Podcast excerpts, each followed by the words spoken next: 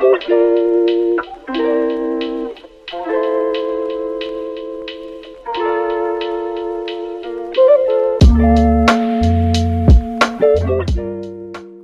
charity workers on strike for decent wages. St Mungo's staff have suffered a 30% real terms pay cut in the last 10 years. As at the time of writing, the workers at homelessness charity St Mungo's are entering their fourth week of strike action, fighting, as so many workers across the country are doing, to secure a wage rise that might offset the real terms reduction they have suffered as a result of galloping inflation. Their demand for a 10% wage increase was met by charity bosses with an insulting counteroffer of 1.75%.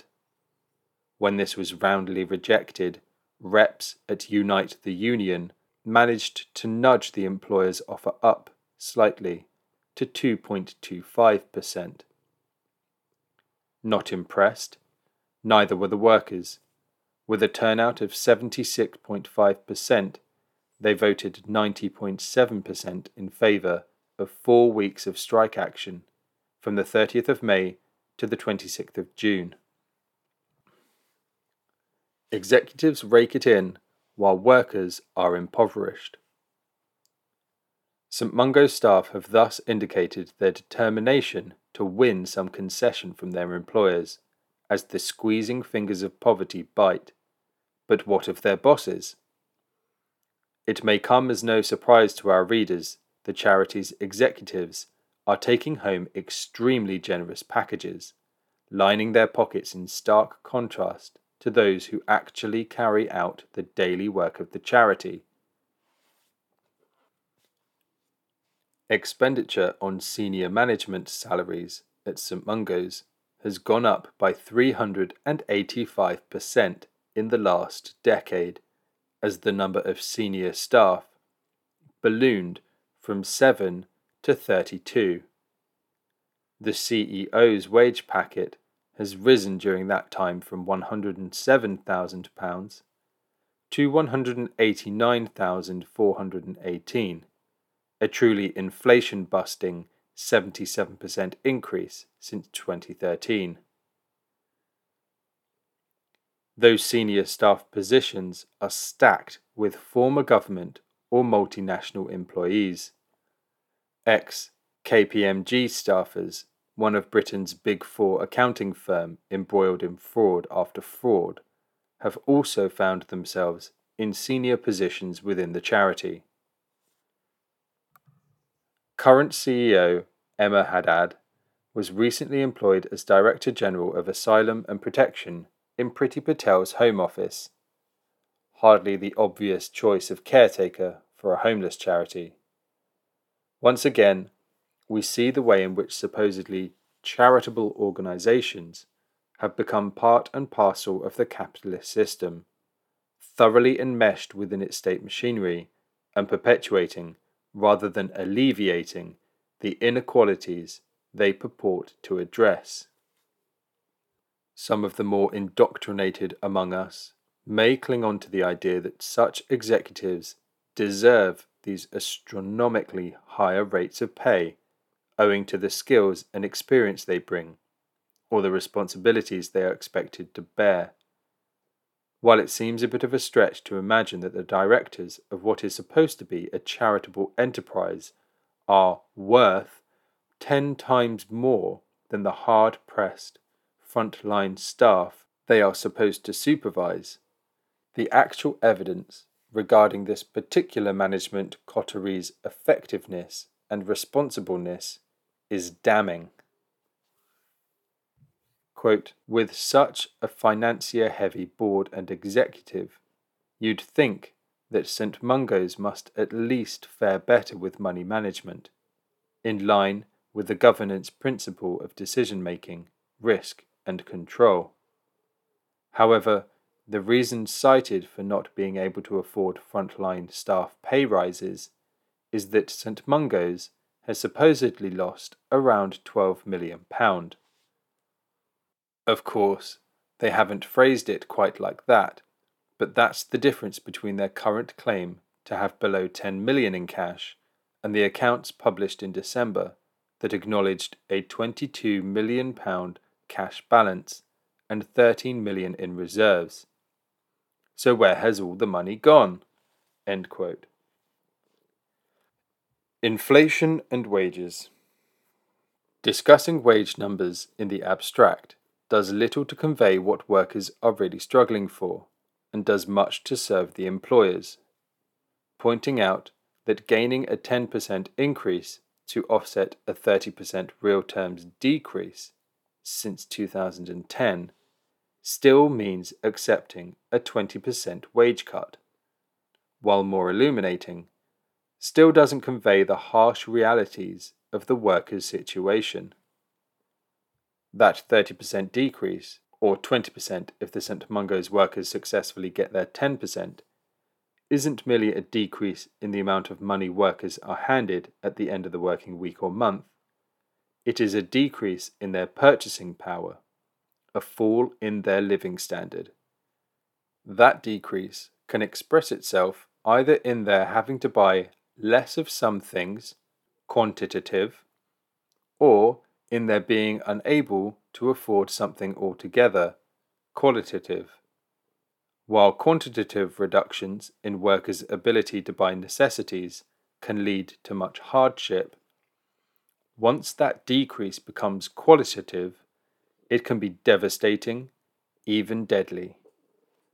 A qualitative change might start with relatively bearable losses. Why should we have to bear them? Such as not being able to go on holiday, or not being able to replace worn clothing or damaged furniture.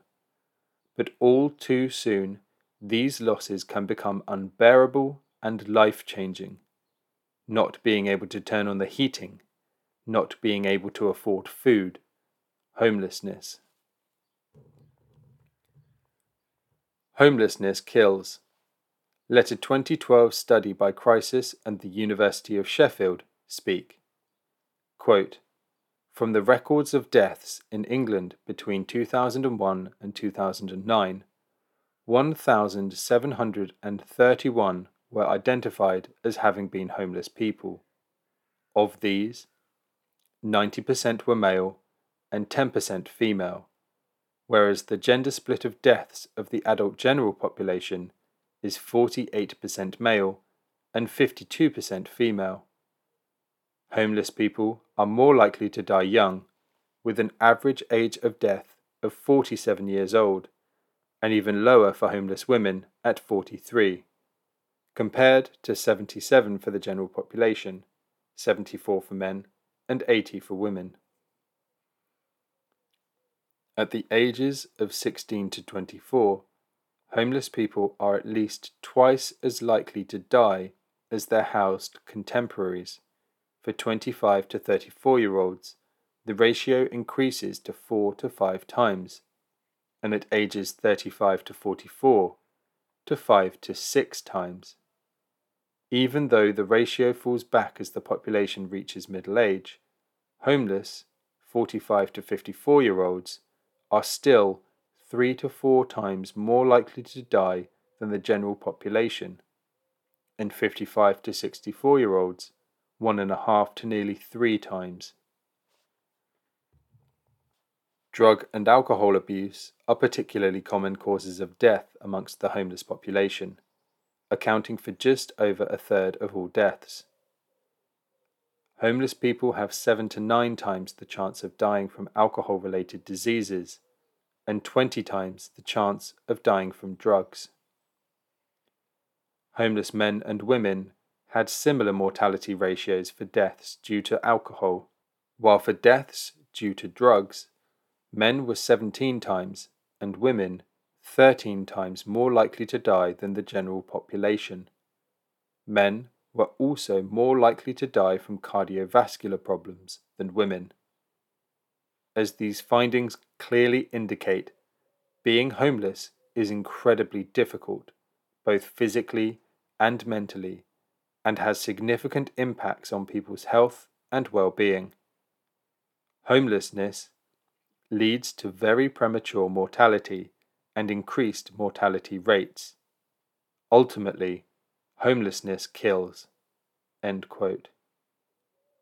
We would add homelessness kills needlessly. Nearly a third of the deaths referred to in the report took place in London, a city where there were at least 89,508 unused homes in 2022, out of a total of 676,304 across England. The number of people seen rough sleeping in London that year was around 3,500.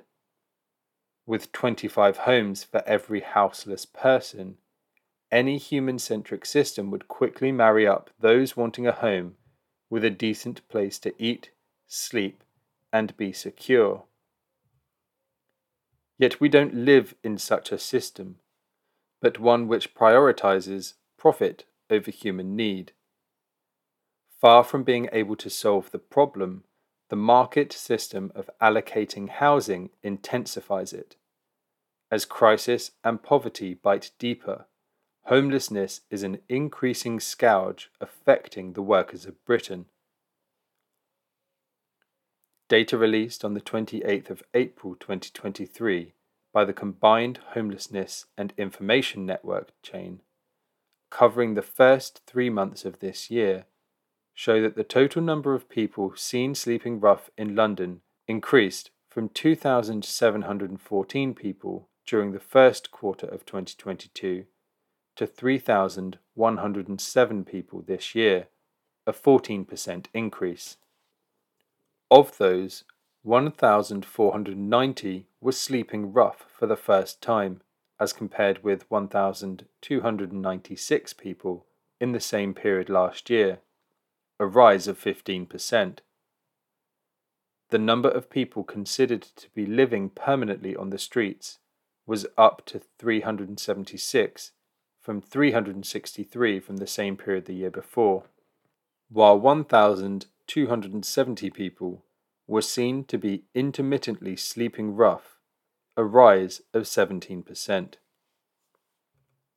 This article isn't intended as an in depth analysis of homelessness under our present conditions. These details are outlined in order to highlight the frontline, life saving nature of the work that the staff at homelessness charities perform. St Mungo's alone supports 3,150 homeless people across the country. While the capitalist state strips public services and privatizes social housing. And while the cyclical overproduction crisis, the real major factor of our cost of living crisis, dash more and more people against the rocks of poverty, the numbers of workers in desperate need of support will continue to soar, exacerbated by the impoverishment of the charity workers themselves. It seems likely that we will soon be seeing homelessness charity workers needing help with homelessness, just as we are seeing increasing numbers of employed workers relying on food banks while they work harder and longer for less.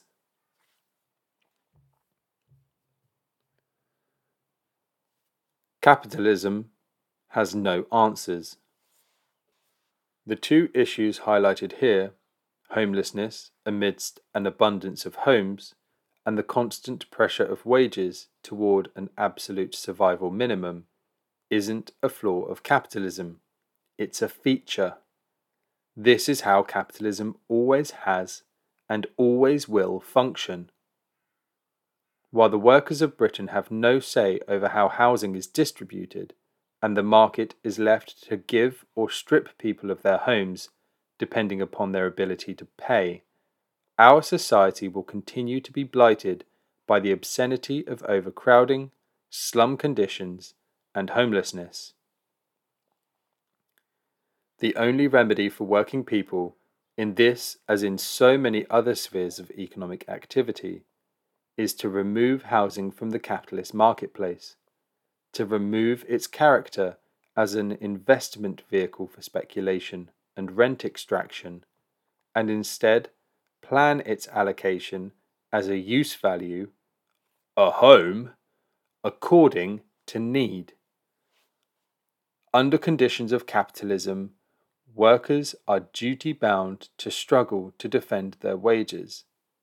Not to do so is to passively accept being forced into the gutter. If we struggle hard enough, we may even maintain our living standards at a level above the absolute minimum. Even if we are successful in doing so for a time, however, the proportion of society's wealth that is allotted to the workers who produced it will continue to decline. Thus, our relative social position steadily declines even during those better periods when we are able to maintain what, on the face of things, appears to be fairly decent standard of living. Moreover, the periods when such a level has been attainable were always brief, and now seem firmly relegated to the past. The ever deepening overproduction crisis of the world capitalist system in which we are presently enmeshed is the worst the capitalist world has ever seen, and it has plunged the lords of monopoly capital into an existential crisis from which they are trying to escape by means of further pressing down on workers' paying conditions as well as by means of wars that they hope will secure their ability to dominate and plunder the globe. Every day we are being furnished with fresh proof of the words of Karl Marx, who wrote in 1865 that the time had come for workers to abandon their call for a fair day's wage for a fair day's work and struggle instead for the revolutionary attainment of the abolition of the wages system, value, price, and profit.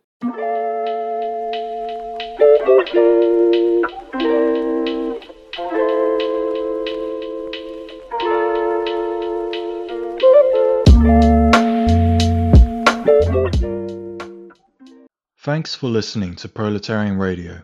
We aim to bring you the best Marxist analysis on current affairs revolutionary history, and theory. Do like, comment, subscribe, and share our content to help us reach the widest possible audience. We are a small organization with limited resources, and we need workers' support if we are to grow and fulfill our mission. If you are able to make a one off or regular donation, no matter how small, please visit our website at thecommunists.org and register as a supporter.